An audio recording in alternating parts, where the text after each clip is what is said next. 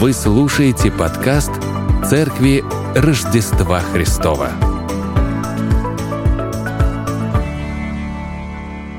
Так, мы продолжаем э, нашу серию проповеди по посланию к римлянам. Я немножко приболел, поэтому могу кашлять. Заранее извиняюсь. Э, хочу вам рассказать одну историю, точнее, это больше сюжет из фильма одного. Там э, он так построен, что юноша знакомится с девушкой, вот, и во время свидания они спасают старика, который разбился на машине, вот, и у него была жена, с которой он путешествовал, и коллекционировал картины.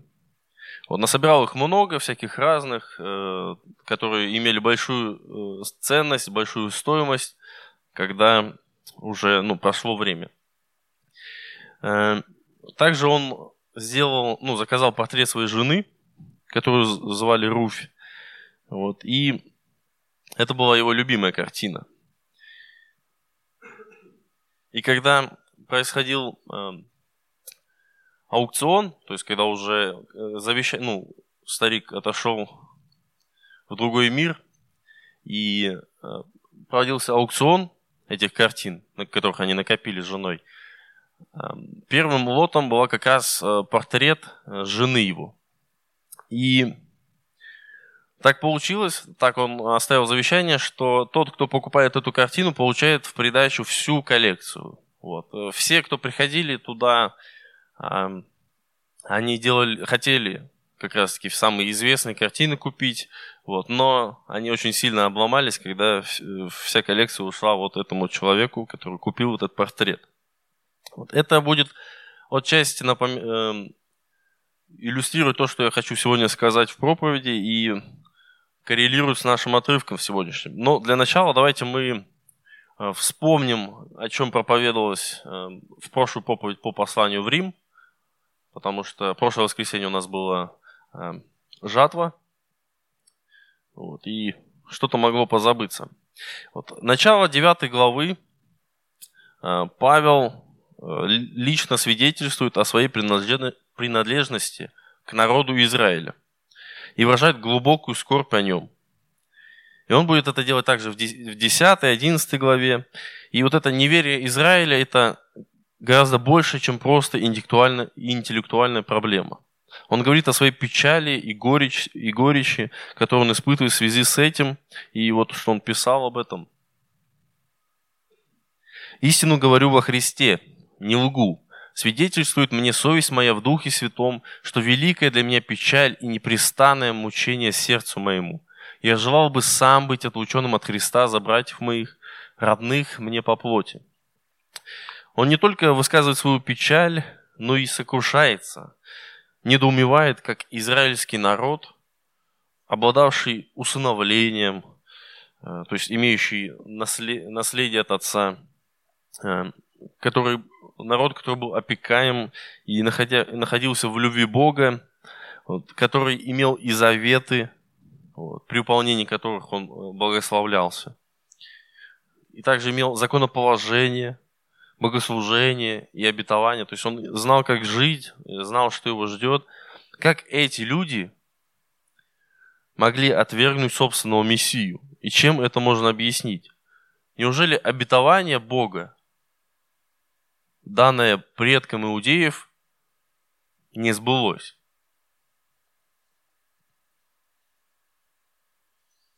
И на этот вопрос он отвечает и пишет следующее.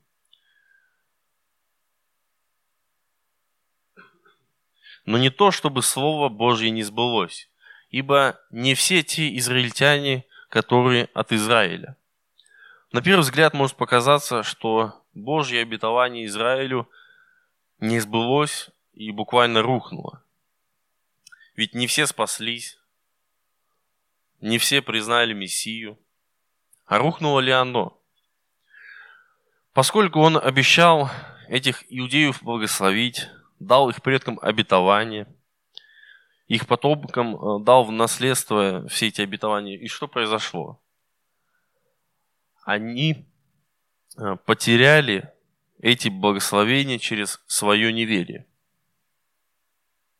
Не все они спаслись. Не все они признали Мессию. И Христос был обещан этим иудеям, но был дан другим по итогу.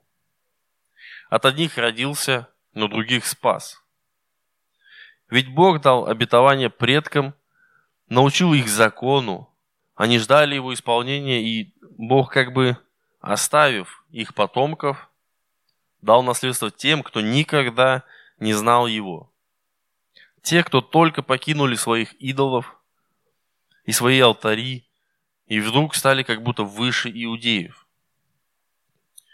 Сразу на ум приходит э, притча Иисуса, которая звучит так. И говорили, эти последние работали один час, и ты сравнял их с нами, перенесшими тягость дня и зной. Он же в ответ сказал одному из них, «Друг, я не обижаю тебя. Не за динарий ли ты договорился со мной? Возьми свое и пойди. Я же хочу дать этому последнему то же, что и тебе. Разве я не властен в своем делать, что хочу? Или глаз твой завистлив от того, что я добр? Так будут последние первыми и первые последними, ибо много званых, мало избранных.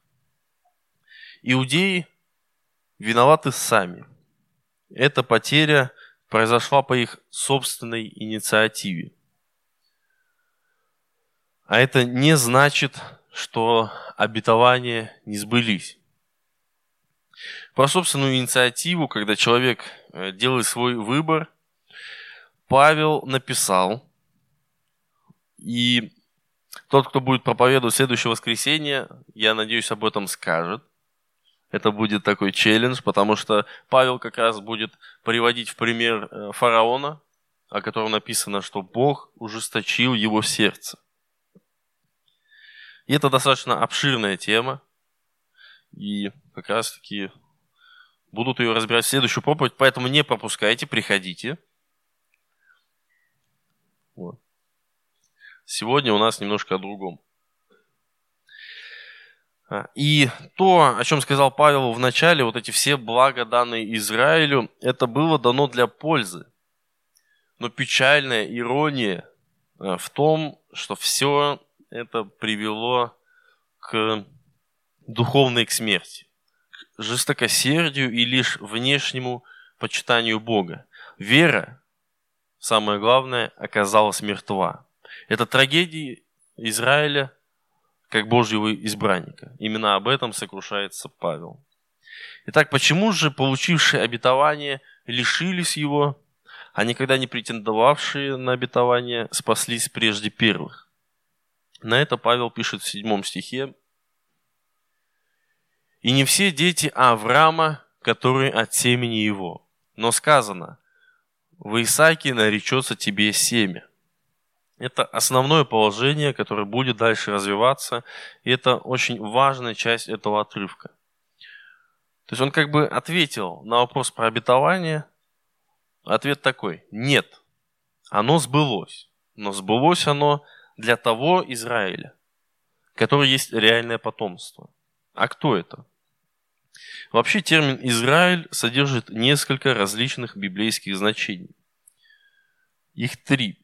Израиль в смысле потомков Иакова, Израиль как избранный Богом народ, у которого, кстати, было свое предназначение, да, э, по быть светом этому миру, и духовный Израиль, который является церковью в сравнении с настоящим природным Израилем.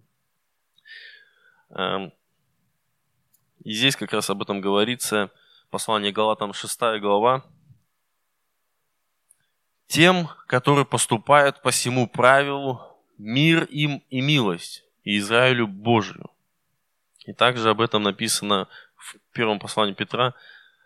Но вы род избранный, царственное священство, народ святой, люди, взятые в удел, дабы возвещать совершенство призвавшего вас из тьмы в чудный свой свет.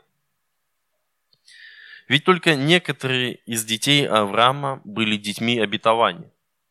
Даже иудеи никогда не находились в ладу с Богом лишь по причине своего происхождения, но благодаря вере.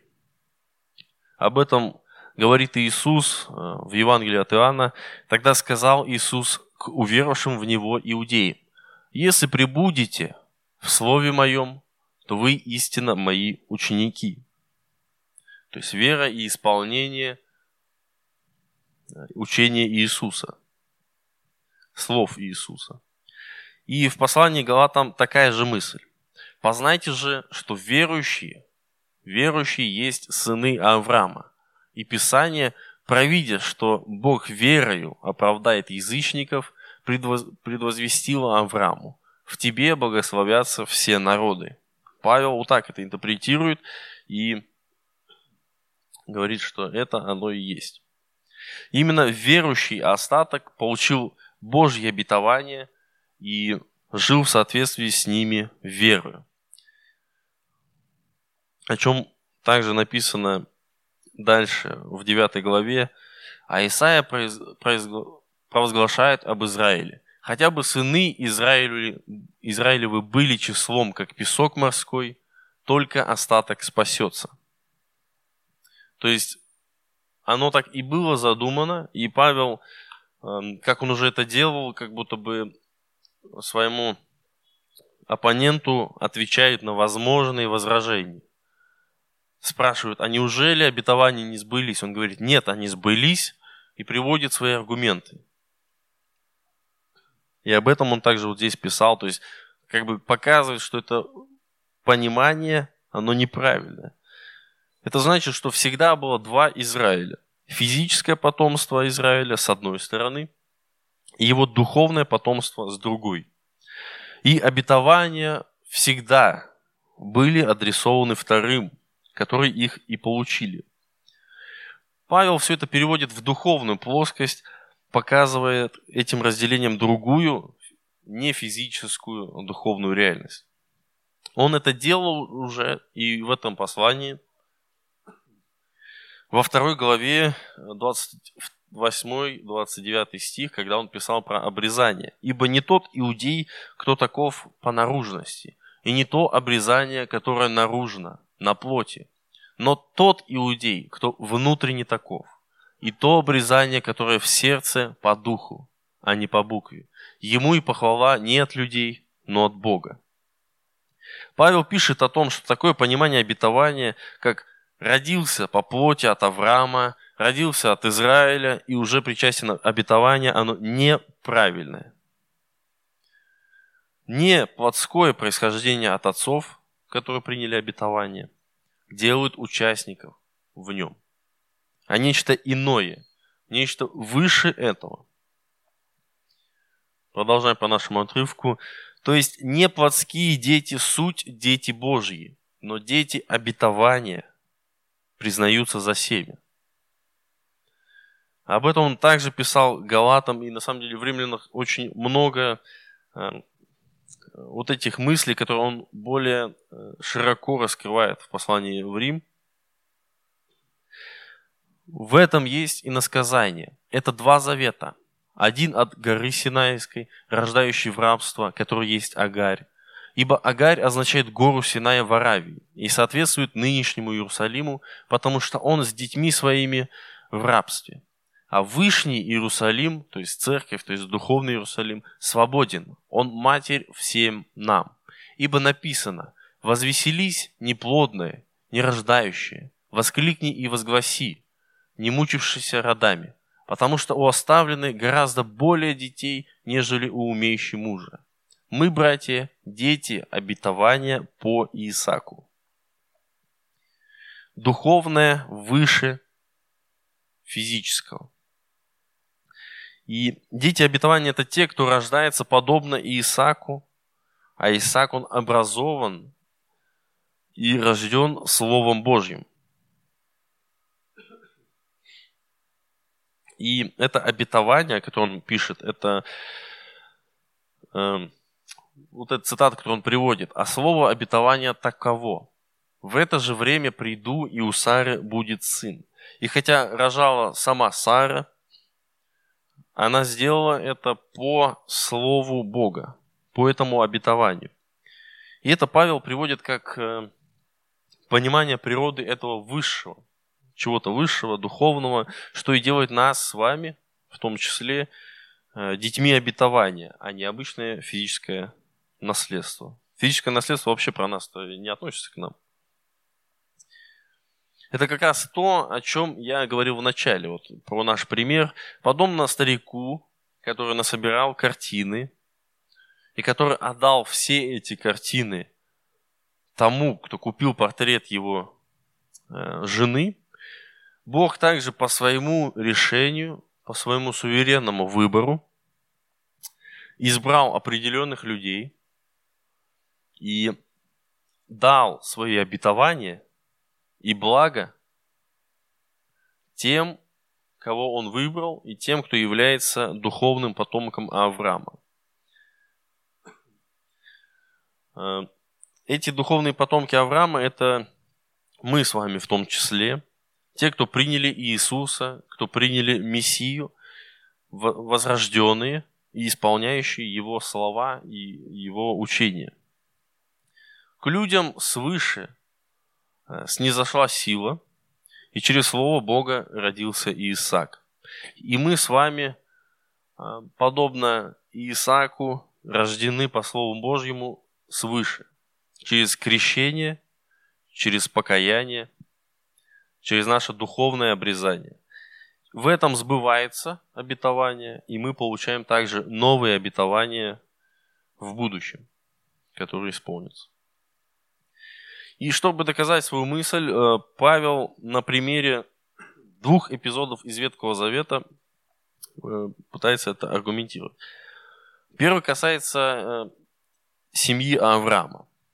Как не все те, кто родился в Израиле, принадлежат ему, так и не все потомки Авраама являются детьми Авраама, его истинным потомством.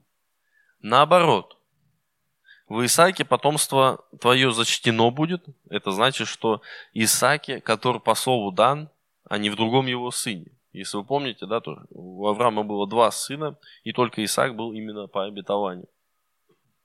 И даже Авраам думал, так может в этом сыне, ну вот он родился, может в нем?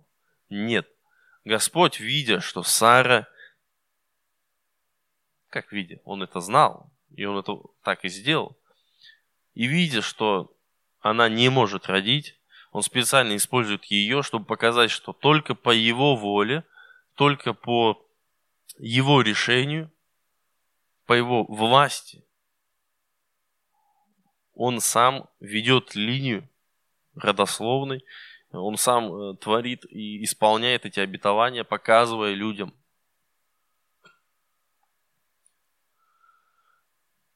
От Авраама и двух его сыновей, Исаака и Измаила, Павел обращается ко второму ветхозаветному примеру. И Исааку и его двум сыновьям, Иакову и Исаву. Он показывает, что подобно тому, как Бог избрал Исаака, а не Измаила, он избирает в данном случае Иакова, а не Исава. И Павел вот об этом пишет. И не одно это, но так было и с Ревекою, когда она зачала в одно время двух сыновей от Исаака, отца нашего. Жены Авраама, Исаака и Иакова были бесплодными.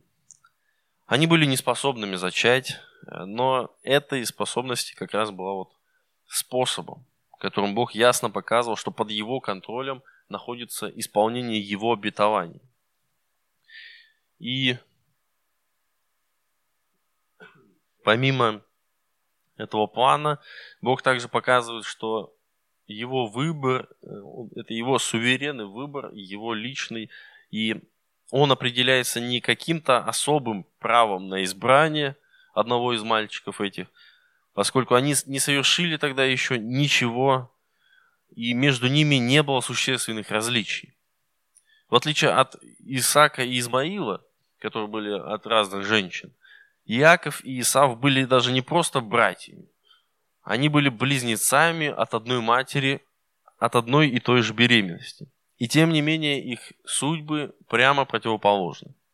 Бог принял решение – объявил его их матери, дабы осуществилась его вечная воля, выражающаяся в избирательности.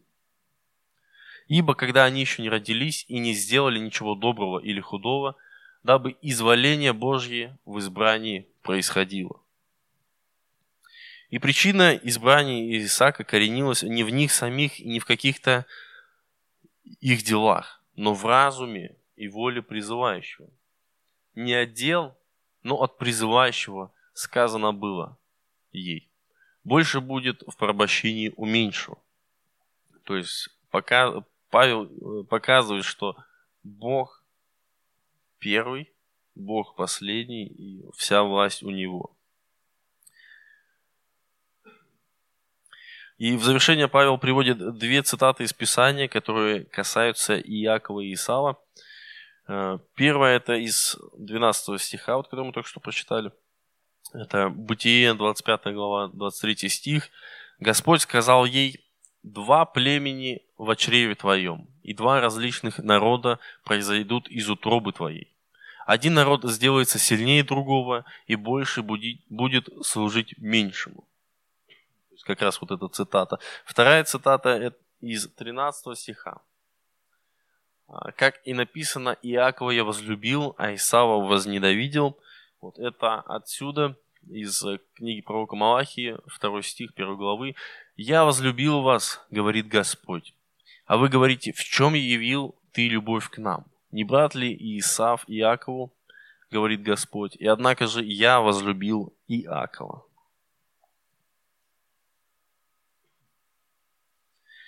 И такое резкое заявление, что а, Иакова я возлюбил, а Исава возненавидел, оно на самом деле пугает и шокирует, и не может, конечно же, восприниматься буквально. Как это? Они же ничего не сделали, а один уже как бы вне милости. И здесь речь идет не о святой ненависти, вот, так как она приложима только к творящим зло, да, и в данном случае это не то.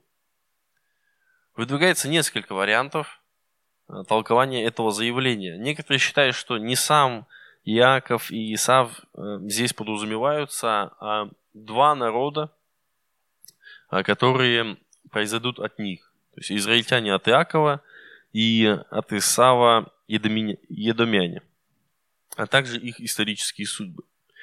Другие предполагают рассматривать это противопоставление как древнееврейский образный оборот, который используется в ситуации выбора. Сам Иисус дает нам ключ к пониманию этой идиомы, э, когда свидетельствует, как свидетельствует Лука, он говорит, что мы не можем следовать за ним, если не возненавидим своих близких. То есть, если мы выберем близких, а не Иисуса, мы не сможем следовать за Ним. То есть за этим стилистическим приемом стоит реальный факт. Бог поставил Иакова над Исавом, положил между ними различия, как между отдельными личностями, не за их связи с этими народами или принадлежностью народа Израиля к Богу. А, то есть он просто выбрал по, своему, по своей воле э, Иакова. И многие экзегеты также полагали, что это избрание произошло на основании предвидения Богом их дальнейших будущих заслуг.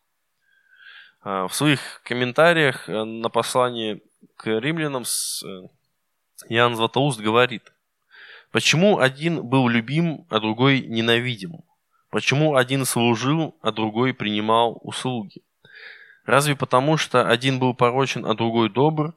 Но ведь когда они еще не родились, один удостоился, э, удостоился чести, а другой был осужден. Так как еще до их рождения Бог сказал, что больше будет в порабощении у меньшего. Итак, почему Бог сказал это? Потому что Он не ждет, как человек, окончания деяний, чтобы увидеть, кто добр, а кто нет. Но прежде этого знает, кто порочен, а кто нет. То есть есть вот несколько мнений, да, то, что Бог знал, какими эти будут люди, поэтому так провозгласил, либо просто сделал свой выбор. Но следует помнить, что Исав потерял свое первородство из-за того, что продал его за похлебку и лишился принадлежавшего ему по праву благословения по причине обмана, совершенного братом. То есть таким образом в истории двух этих братьев переплелись ответственность человека и божественный выбор.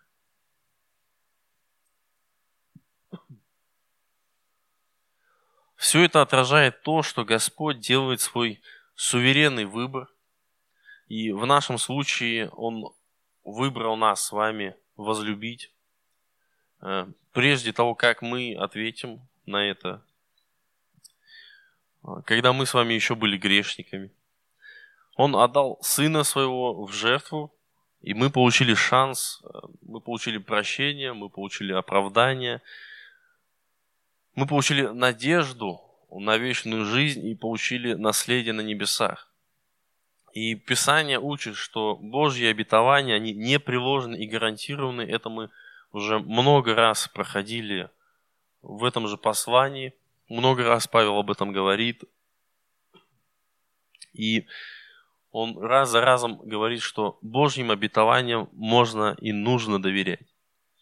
И по Новому Завету мы с вами должны исполнять слова Иисуса, Божьи заповеди.